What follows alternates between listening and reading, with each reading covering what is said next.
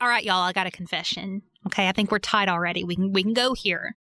This is kind of funny to me about the personal development space. You know, when you start down getting personally developed, you start down that road, working on your mental health, you become more conscious of your habits and your routines. Y'all know what I'm talking about. You start downloading the apps, getting up early, and realizing that the basis of accomplishing a lot of your external goals starts with your, y'all know I'm about to say it, your mindset. Right? You you know this, okay? And then when you start down this road, you start hearing this advice almost immediately. You know what you should do? Meditate. Oh my God. To be honest, I'm going to confess to you guys, I don't want to meditate. You sit still and you try not to think. That is like ADHD's worst nightmare. Like, is there any way that we could make this more, I don't know, enjoyable? Welcome to another episode of Happy Brain. My name is Heather Parody, and thank you for joining us as we explore the fun side to mental health by digging into the simple hacks and fun tips to make your mental health journey more enjoyable and your brain a little happier.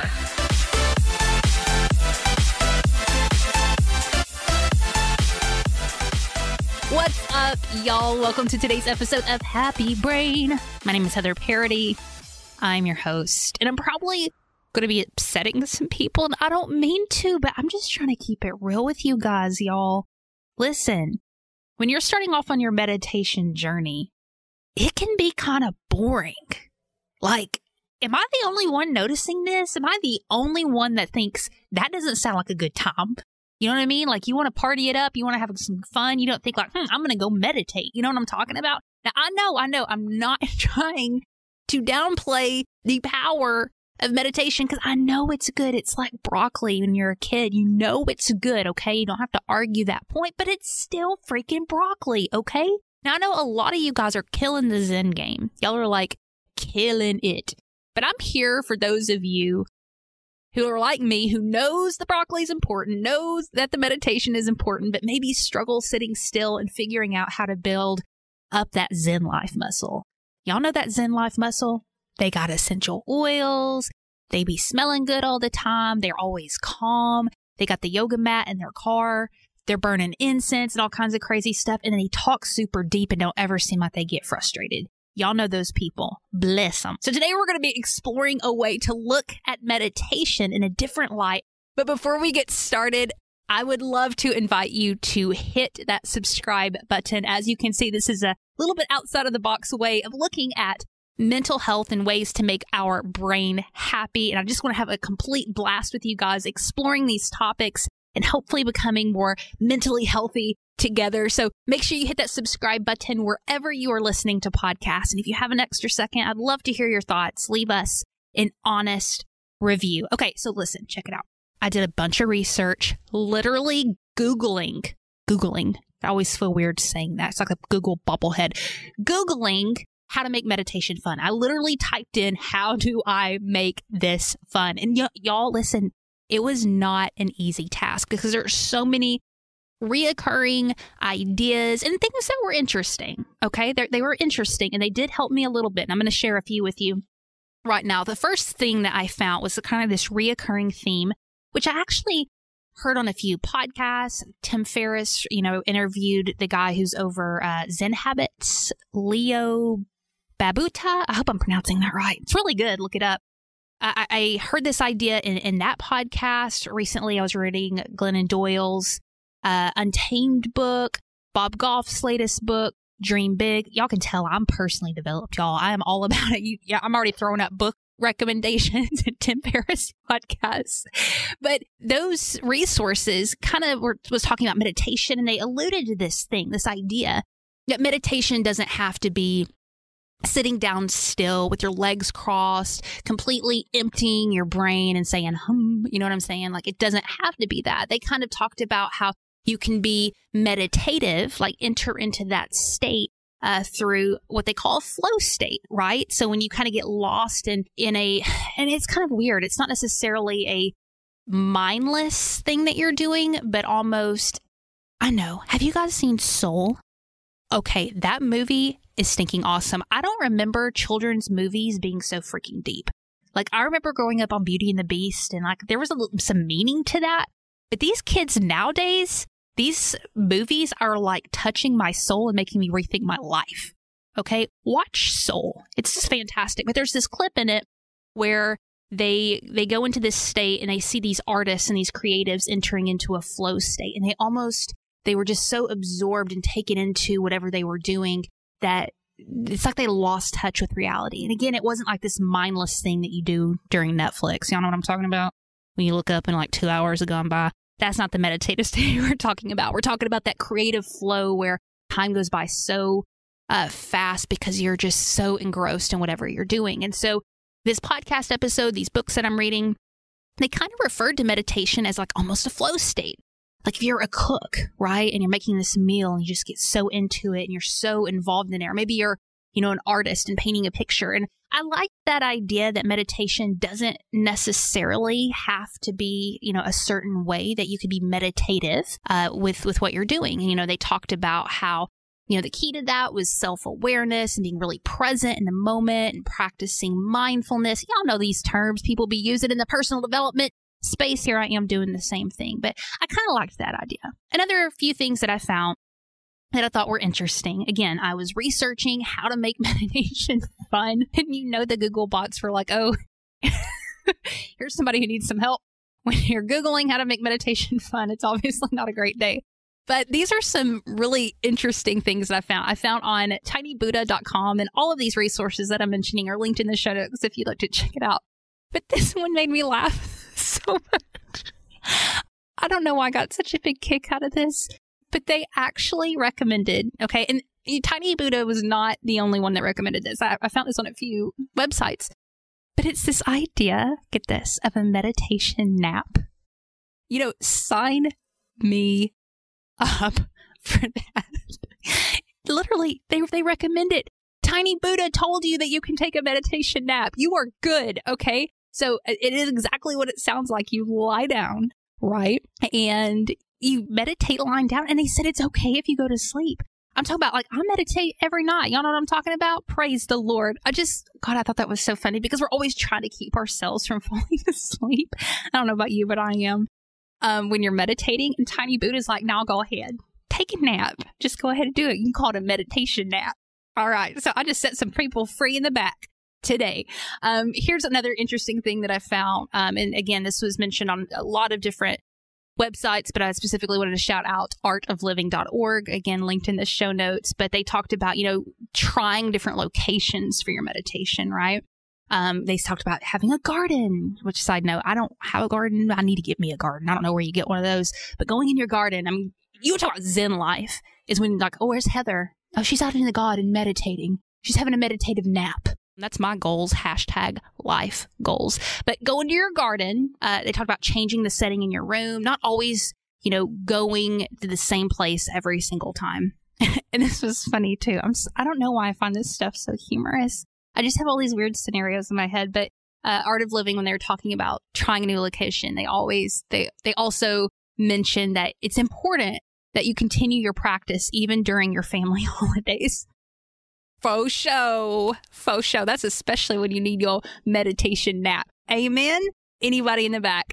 But listen, okay, so these are some really interesting, fun little things. But to be completely honest with you, you know, I spent a lot of time looking meditation fun, how to make meditation fun. And for me, these were all super cool ideas, but they felt like tips that, you know, that spoonful of sugar thing? What was that? Mary Poppins. Shout out to the old school ways of watching TV. It's not like soul. It's not making you rethink your life. It's just a good old show. Mary Stinkin' Poppins, you know, she has that sh- spoonful of sugar that helps the medicine go down. These these tips and these tricks were great, but it still felt like a spoonful of sugar that's making the meditation medicine go down. But you know, here's the hint. The medicine's still there. It's still not making meditation fun, right? Not necessarily it just wasn't giving me the answers that I wanted. So I was just about to give up. I was like, listen, meditation is just not going to be fun. You know what I mean? You you you gotta have to go to a new location, sit in your garden, and take a nap. Okay, like that's that's what it is. But it's like your broccoli. You just got to take it. All right. but then, y'all, then I found the answers to all of our problems in life. And you know where you need to go to find the answers to your problems. Nope, not your mama. Nope, not your grandma. Let's get down to it. YouTube. Y'all know it's true. I swear, anything you need to learn in life, just stop looking anywhere else. Don't go to academics. Just head your butt straight over to the YouTubes, okay? So just picture with me, me going over to YouTube and actually putting in how can we make meditation fun. There was a freaking video that said that. It said, "Can you make meditation fun?" question mark. I was like, "Thank you, Lord. Here is my answers." I'm not going to lie to you. I totally judged this YouTube video off the bat because it looked a little bit older and out of date, and I'm like, "Oh, this doesn't really look like a fun YouTube video." I judged it. I did, but dude, it was freaking fire. It's linked up in the show notes. Check it out. But let me just give you the premise of it. There was this kid in it, okay?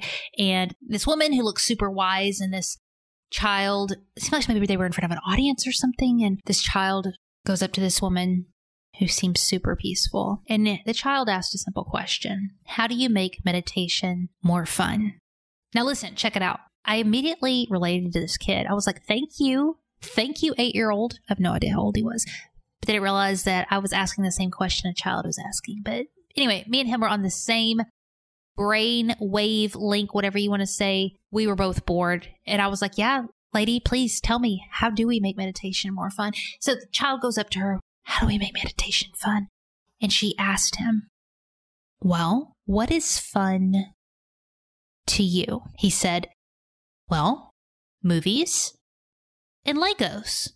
I totally agreed with him. She said, let's take, you know, movies, for example. What is fun to you about movies? She said, you know, it's it's probably that movies are suspenseful, that there's a storyline there, that you don't know what's going to happen. You get, you get really involved in this character and develop like a tight knit bond with them, and they go through all these struggles and issues and we walk through with that character to the very end when they overcome everything and it's all dandy again. Like movies move us through something, right? It's like we're exploring something new. And she said sometimes, you know, we watch a movie over and over again, it starts to lose that a little bit, right? Because we already know what's going to happen. Okay. She said, now imagine if meditation was like a movie, but it was one that was constantly changing and evolving and you don't know what's going to happen to the main character next. I think she even compared it to like a, a roller coaster, like it was just constantly going, which sounds like it would kind of make me sick. But the point is, is that meditation keeps growing. It doesn't end. That suspense, that interest is always evolving. And just so she reframed it in a way where she said, Don't you think that meditation might even be more interesting, might be more fun than even a movie? I can't remember what he said, but it just really struck me I thought about that because I think it's not that meditation isn't fun.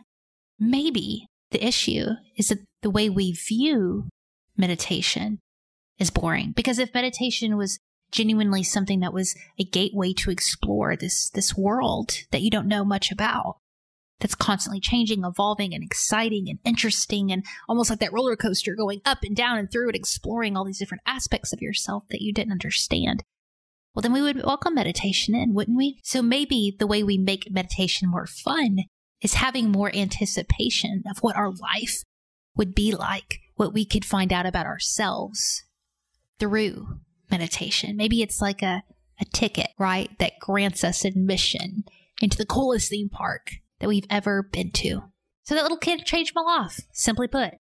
He made my brain a little bit happier by answering that question and giving me a new way to reframe my thoughts around meditation. But I will say that I still think I'm about this meditation nap game.